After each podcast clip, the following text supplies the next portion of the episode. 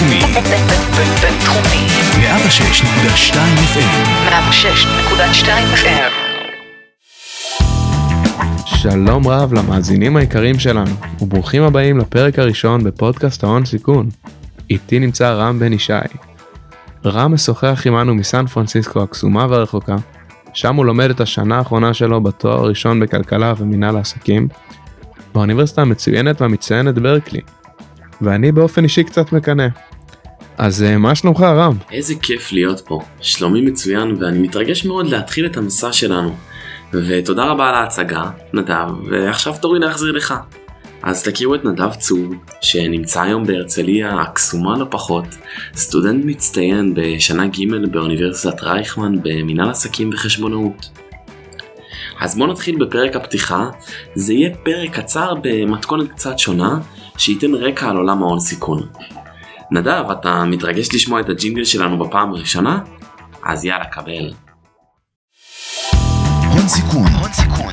מאחורי הקלעים של עולם ההשקעות בסטארט-אפים. עם נדב צור ורם בן ישי. איזה ג'ינגל מדהים, תאמין לי. יאללה, בוא נתחיל. אז אה, כולנו שומעים מילים ומושגים רבים שנזרקים לאוויר בקמפוס, ב ecosystem הישראלי, מחברים, ממשפחה, מהרבה מאוד כיוונים. על אה, חדשנות, הייטק, סטארט-אפ, פינטק, פרופטק, אגריטק, סייבר.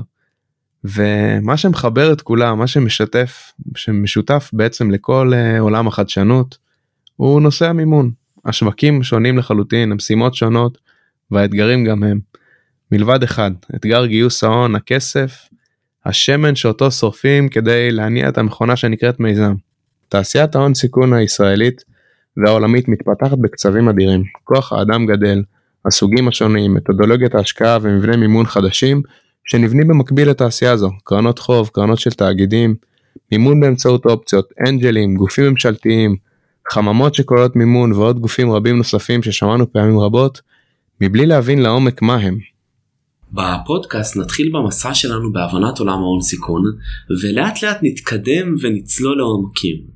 נעסוק בסוגיות המשמעותיות ביותר ונראיין את אנשי המפתח בתעשייה. אנחנו ננסה לזקק במהלך המסע שלנו טיפים למשקיעי הון סיכון, לסטארט-אפיסטים וכמובן למבקשים להשתלב בתעשייה. ואנחנו נספק זווית מבט חדשה על עולם שלרוב נראה ככה קצת סודי ומסתורי.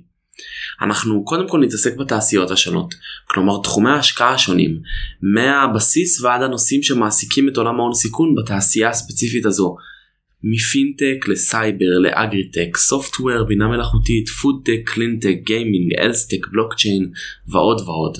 אין באמת אין ספור נושאים אז רם האם לגייס מקרנות הון זרות לאן קרן הון סיכון מקומית יכולה להתרחב נתעסק בשווקים גיאוגרפיים שונים באירופה באסיה מדינות המפרץ ארה"ב דרום אמריקה רוסיה וכמובן ישראל הקטנה שלנו שעושה לא מעט רעש ויותר מהכל נתעסק בנושאים האקטואליים מה שמעסיק כל משקיע הון סיכון. ניתוח תופעות אקטואל- אקטואליות דוחות חדשים ומתודולוגיות השקעה שונות.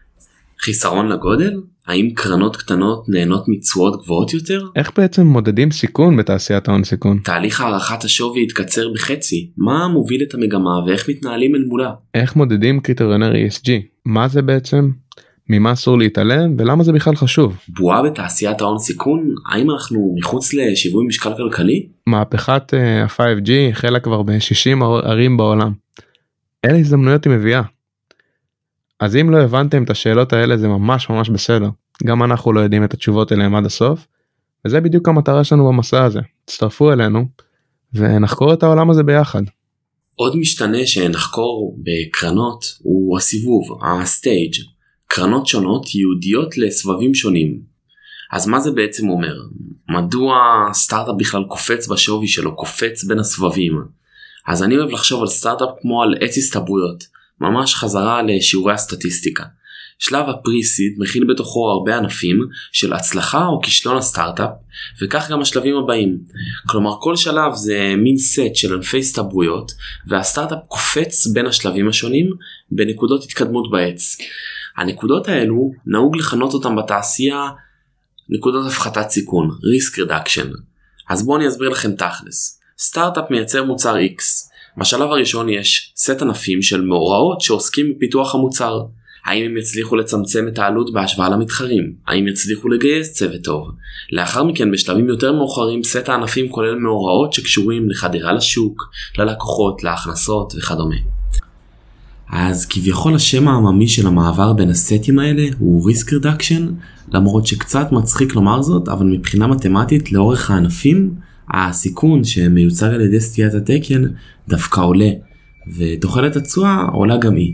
בעצם ככל שמתקדמים אתם יכולים לחשוב על זה שיש יותר מה להפסיד ולכן הסיכון הוא יותר גדול. אז אחרי האנקדוטה הזו בואו נחזור לעיקר, איך הפודקאסט הולך להיות בנוי. אז מדי פרק אנחנו נארח פרטנרים, מנהלים ובכירים בקרנות, חוקרי אקדמיה, כתבים, כלכלנים, אנשי finance ואנג'לים לריאיון אקטואלי. אנחנו נתחיל מיסודות עולם ההון סיכון ואפילו למשקיעים המנוסים מבינינו אנחנו מבטיחים לחדש. אה, לאחר מכן אנחנו נבחן את סוגי המימון השונים אנג'לים, CVC, credit VC, מימון באמצעות אופציות, גופים ציבוריים, crowdfunding, fund of funds וכמובן נבחן את שלבי ההשקעה השונים A, B, C, seed, exit, IPO, SPAC ועוד. אז אה, בנוסף הפודקאסט שלנו יכלול גם סדרת פרקים על תעשיות שונות כולל פינת לומדים מהכישלון. נארח סטארטאפיסטים שנכשלו בעבר ונשמע את סיפורי הכישלון שלהם. אני, אני ואנחנו באופן אישי מאמינים באמת שאפשר ללמוד הרבה או אולי אפילו יותר מסיפורי כישלונות. וכדי להיות משקיע הון סיכון מוצלח אנחנו צריכים להכיר לא רק את ההצלחות אלא גם את הכישלונות ובשאיפה אה, שאולי קצת אה, מצחיק אה, להגיד את זה אבל בשאיפה לנסות לדעת לצפות אותה מראש. ולמאזינים הצעירים מבינינו שבדיוק כמונו כמוני וכמו רם כעת באקדמיה ולקראת הסוף אולי וחולמים על קריירה מרגשת בעולם ההון סיכון. נערך לפינה של 15 דקות אחת לכמה פרקים משקיע הון סיכון צעיר שיספר על הדרך שלו אל תוך עולם ההון סיכון. אז בוא נעשה zoom out. נדב, מה בכלל ההבדל בין private equity לקרן נאמנות? אז אה, שאלה מעולה ובוא נעשה עוד עוד יותר zoom out ונסביר רגע בכלל מה זה השאלה. אז private אה, equity זה קרן השקעות פרטית. הן אה, קבוצת קרנות שמנהלות כסף שאינו ציבורי וקרנות ההון סיכון הן בעצם חלק מתעשיית ה private equity. ועכשיו לשאלה שלך המטרה של קרן נאמנות היא השקעה בניירות ערך נסחרות על פי הסכם נאמנות. לעומת זאת קרן private equity משקיעות בחברות פורטפוליו שבבעלות פרטית, כלומר לא נסחרת בבורסה, או שהן הופכות לפרטיות כתוצאה מעסקת הרכישה על ידי הקרן. והמאפיין של קרנות ה private equity הוא בעצם תחום הנזילות. המשקיע לא יכול למשוך את הכסף שלו בשום רגע נתון, אוקיי? משקיע שמשקיע ב private equity יודע בעצם שהוא נכנס לחוזה שהוא לטווח מאוד מאוד ארוך, שהוא שם את הכסף בהתחלה ושהוא יקבל אם בכלל משהו בסוף תקופת הקרן. בתהליך שבין לבין הנכסים הם לא נזילים וזה ההבדל המאוד מאוד גדול בין קרן נאמנות לבין private equity. הנושא של הנזילות כי אי אפשר להנז... מדובר בקרן שמנהלת נכסים לא נזילים כמו חברות כמו סטארט-אפים ולמכור חלק מהפורטפוליו זה משהו שהוא בלתי אפשרי או משהו שיצריך עלויות מאוד מאוד גבוהות ולכן כל התהליך הזה מתרחש אך ורק במועדים קבועים שמוסכמים עליהם מראש בחוזה. אז אה, אחרי שהבנו קצת מה זה private equity ומה זה קרן הון סיכון אז רם בוא תספר לנו איך בעצם הכל התחיל. מה אנחנו עושים פה? אז איך לא הכל חוזר למלחמת העולם השנייה. לאחר המלחמה הוקמו האמת שתי קרנות במטרה להשקיע במיזמים של חיילים משוחררים. הקרנות האלו היו סופר מוצלחות ובעקבותיהם אה, צמחו הרבה קרנות נוספות ו... והחל מסוף שנות ה-70 קרנות הון סיכון בתחום הטכנולוגיה והמחשוב הפכו לסופר נפוצות בעיקר בעמק הסיליקון. אנחנו מדברים על בערך 650 קרנות. ובישראל התעשייה צמחה לקראת סוף שנות ה-90 ובייחוד לאחר תוכנית יוזמה של הממשלה שמימנה הקמה של 10 קרנות הון סיכון. ונדב, כמו כל בלון, בועת התעשייה שגדלה וגדלה התפוצצה בבועת הדוט קום. אז נדב, מה זה בעצם קרן הון סיכון, venture capital? אז האמת שמצחיק קצת שאתה מזכיר את המושג גם בעברית וגם באנגלית זה קצת uh, מראה את, ה, את ההבדל בגישות בין הישראלים ל, לאמריקאים. אז uh, באנגלית venture capital מדבר בכלל על יוזמה. הון ויוזמה uh, ובעברית מדבר על הסיכון גם שכרוך ב, ביוזמה הזאת ההתמקדות היא דווקא בעובדה שאנחנו מסכנים ומסתכנים ולא רק מדברים על היוזמה. ועכשיו אה, לשאלה שלך האמת שלרוב שכשאנשים מדברים על קרנות הון סיכון הם מתכוונים לחברה לניהול קרנות הון סיכון. קרן הון סיכון כמו כל קרן היא בעצם ערימה נגיד של מזומנים.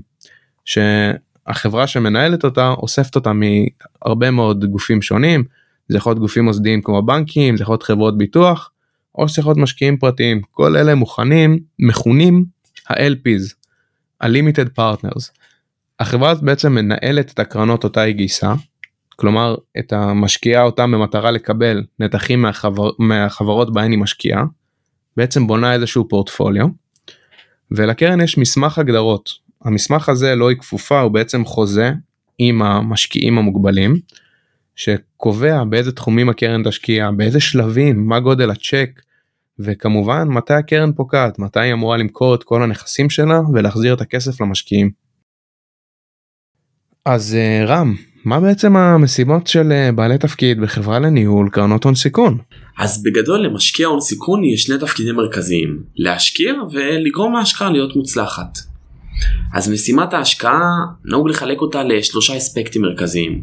אז יש את ה scouting, שזה בעצם שיטוט בניסיון למצוא הזדמנויות עסקיות. לרוב התפקיד הזה כולל הקמת רשת קשרים, כיתות רגליים בכנסים, בחממות, demo days, mentoring, קשרים עם קרנות אחרות, וכל מה שבעצם אפשר כדי להגדיל את כמות ואיכות ההזדמנויות העסקיות שאתה כמשקיע נחשף אליהן. והשלב השני זה בעצם האספקט השני זה בעצם ה filtering שזה בדרך כלל המשימה שאנחנו מכירים אה, מתוכנית הכרישים. אנחנו יושבים על הספה ומחליטים באיזה חברה כדאי להשקיע או לא. אז בעולם האמיתי זה לא במי כדאי להשקיע זה במי כדאי להשקיע זמן ומשאבים ולהתחיל תהליך due diligence והשלב השלישי הוא האנליזה שזה בעצם ה due diligence אנחנו בוחנים את הצוות בוחנים את השוק את המתחרים את ההכנסות את הטכנולוגיה ואת תנאי העסקה ומחליטים אם להשקיע או לא. אני אומר את זה כאילו זה, זה משימה של שעתיים אז ממש ממש לא. והמשימה השנייה היא בעצם ה portfolio management ניהול תיק ההשקעות עזרה וסיוע לחברות שהשקענו בהן להצליח וזה כולל מגוון נדבכים מייעוץ אסטרטגי חיבור היזם למשקיעים, מציאת קליינטים, ייעוץ תפעולי, גיוס חברי דירקטוריון, גיוס עובדים ועוד הרבה דברים אחרים. והאמת נדב שזה מעניין שאתה שואל אותי לגבי זה כי הניתוח הזה נהיה קצת מעניין בתקופה האחרונה כי המגמה קצת השתנתה.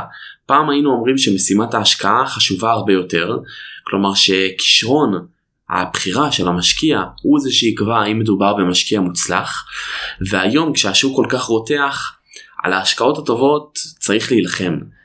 ומי שמנצח במלחמה הם המשקיעים שיודעים לתת added value אמיתי לחברות שהם משקיעים בהם. ועוד משימה קצת דילגת עליה באלגנטיות אבל אה, היא בדרך כלל נשמרת למנהל הכללי של הקרן וזה בעצם ניהול הקשר עם המשקיעים ה-LPs. ביום שהקרן תשקיע את כל אה, כספיה חשוב שיהיה מספיק משקיעים לגיוס הקרן הנוספת. אנחנו לא אנחנו לא רוצים להיתקע ואנחנו רוצים תמיד אה, להמשיך לפעול. וכמובן שכאשר מציגים את זה ככה התפקיד נשמע ממש פשוט אבל אה, זה לא יכול להיות יותר רחוק מהאמת. נדרשת הבנה בכמות תעשיות גדולה מאוד בטכנולוגיות מגוונות בכלכלה בפיננסים בשערוך בצמיחה בשיווק, בניהול, ובאמת יותר מהכל באנשים. ורגע לפני הסוף, אפרופו מנהל הקרן, אני פתאום נזכר ששכחתי לדבר על משהו. ככלכלן אני חייב להתייחס למה שנקרא בשפה הכלכלית סיכון מוסרי של מנהלי קרנות, אה, או בשפה פשוטה, איך אני יוצר תמריצים למנהל הקרן שהקרן תצליח מעבר לשם הטוב שלו. אז בדרך כלל מה שנהוג הוא תשלום דמי ניהול שנתיים בסביבות 2% מנכסי הקרן, בתוספת מה שקוראים לו בעגה המקצועית קרי. כלומר האחוז אותו גוזרים מהרווח ולא מההכנסות. בדרך כלל האחוז הזה עומד על 20% למרות שאנחנו רואים בזמן האחרון מגמה של גדילה של האחוז הזה. אבל כמובן שהתמריץ להרוויח לא מספיק, מה אם תמריץ לא להפסיד? כלומר, מה התמריץ של מנהל הקרן לאחר 4 שנים שהוא רואה שהקרן כבר לא תרוויח, להמשיך לתחזק את ההשקעות כדי להפסיד כמה שפחות. אז נהוג שמשקיעים גם ישתתפו בהפסדים, כלומר שמנהלי הקרן ישתתפו גם כמשקיעים פעילים בקרן בשיעור של בערך 1% מנכסי הקרן, כמובן שזה תלוי בגודל הקרן. מגניב רם, תודה על ההסבר ואני בטוח שהמרצים שלך גאים בך. אז לסיכום אנחנו נלמד על כל התפקידים על כל השלבים התעשיות על כל הנושאים שמעסיקים את התעשייה וניצור את ההאב הראשון לעולם ההון סיכון בישראל. אז אה, יאללה נתראה בפרק הראשון ותודה רבה על ההאזנה. הון סיכון, מאחורי הקלעים של עולם ההשקעות בסטארט-אפים, עם נדב צור ורם בן ישי.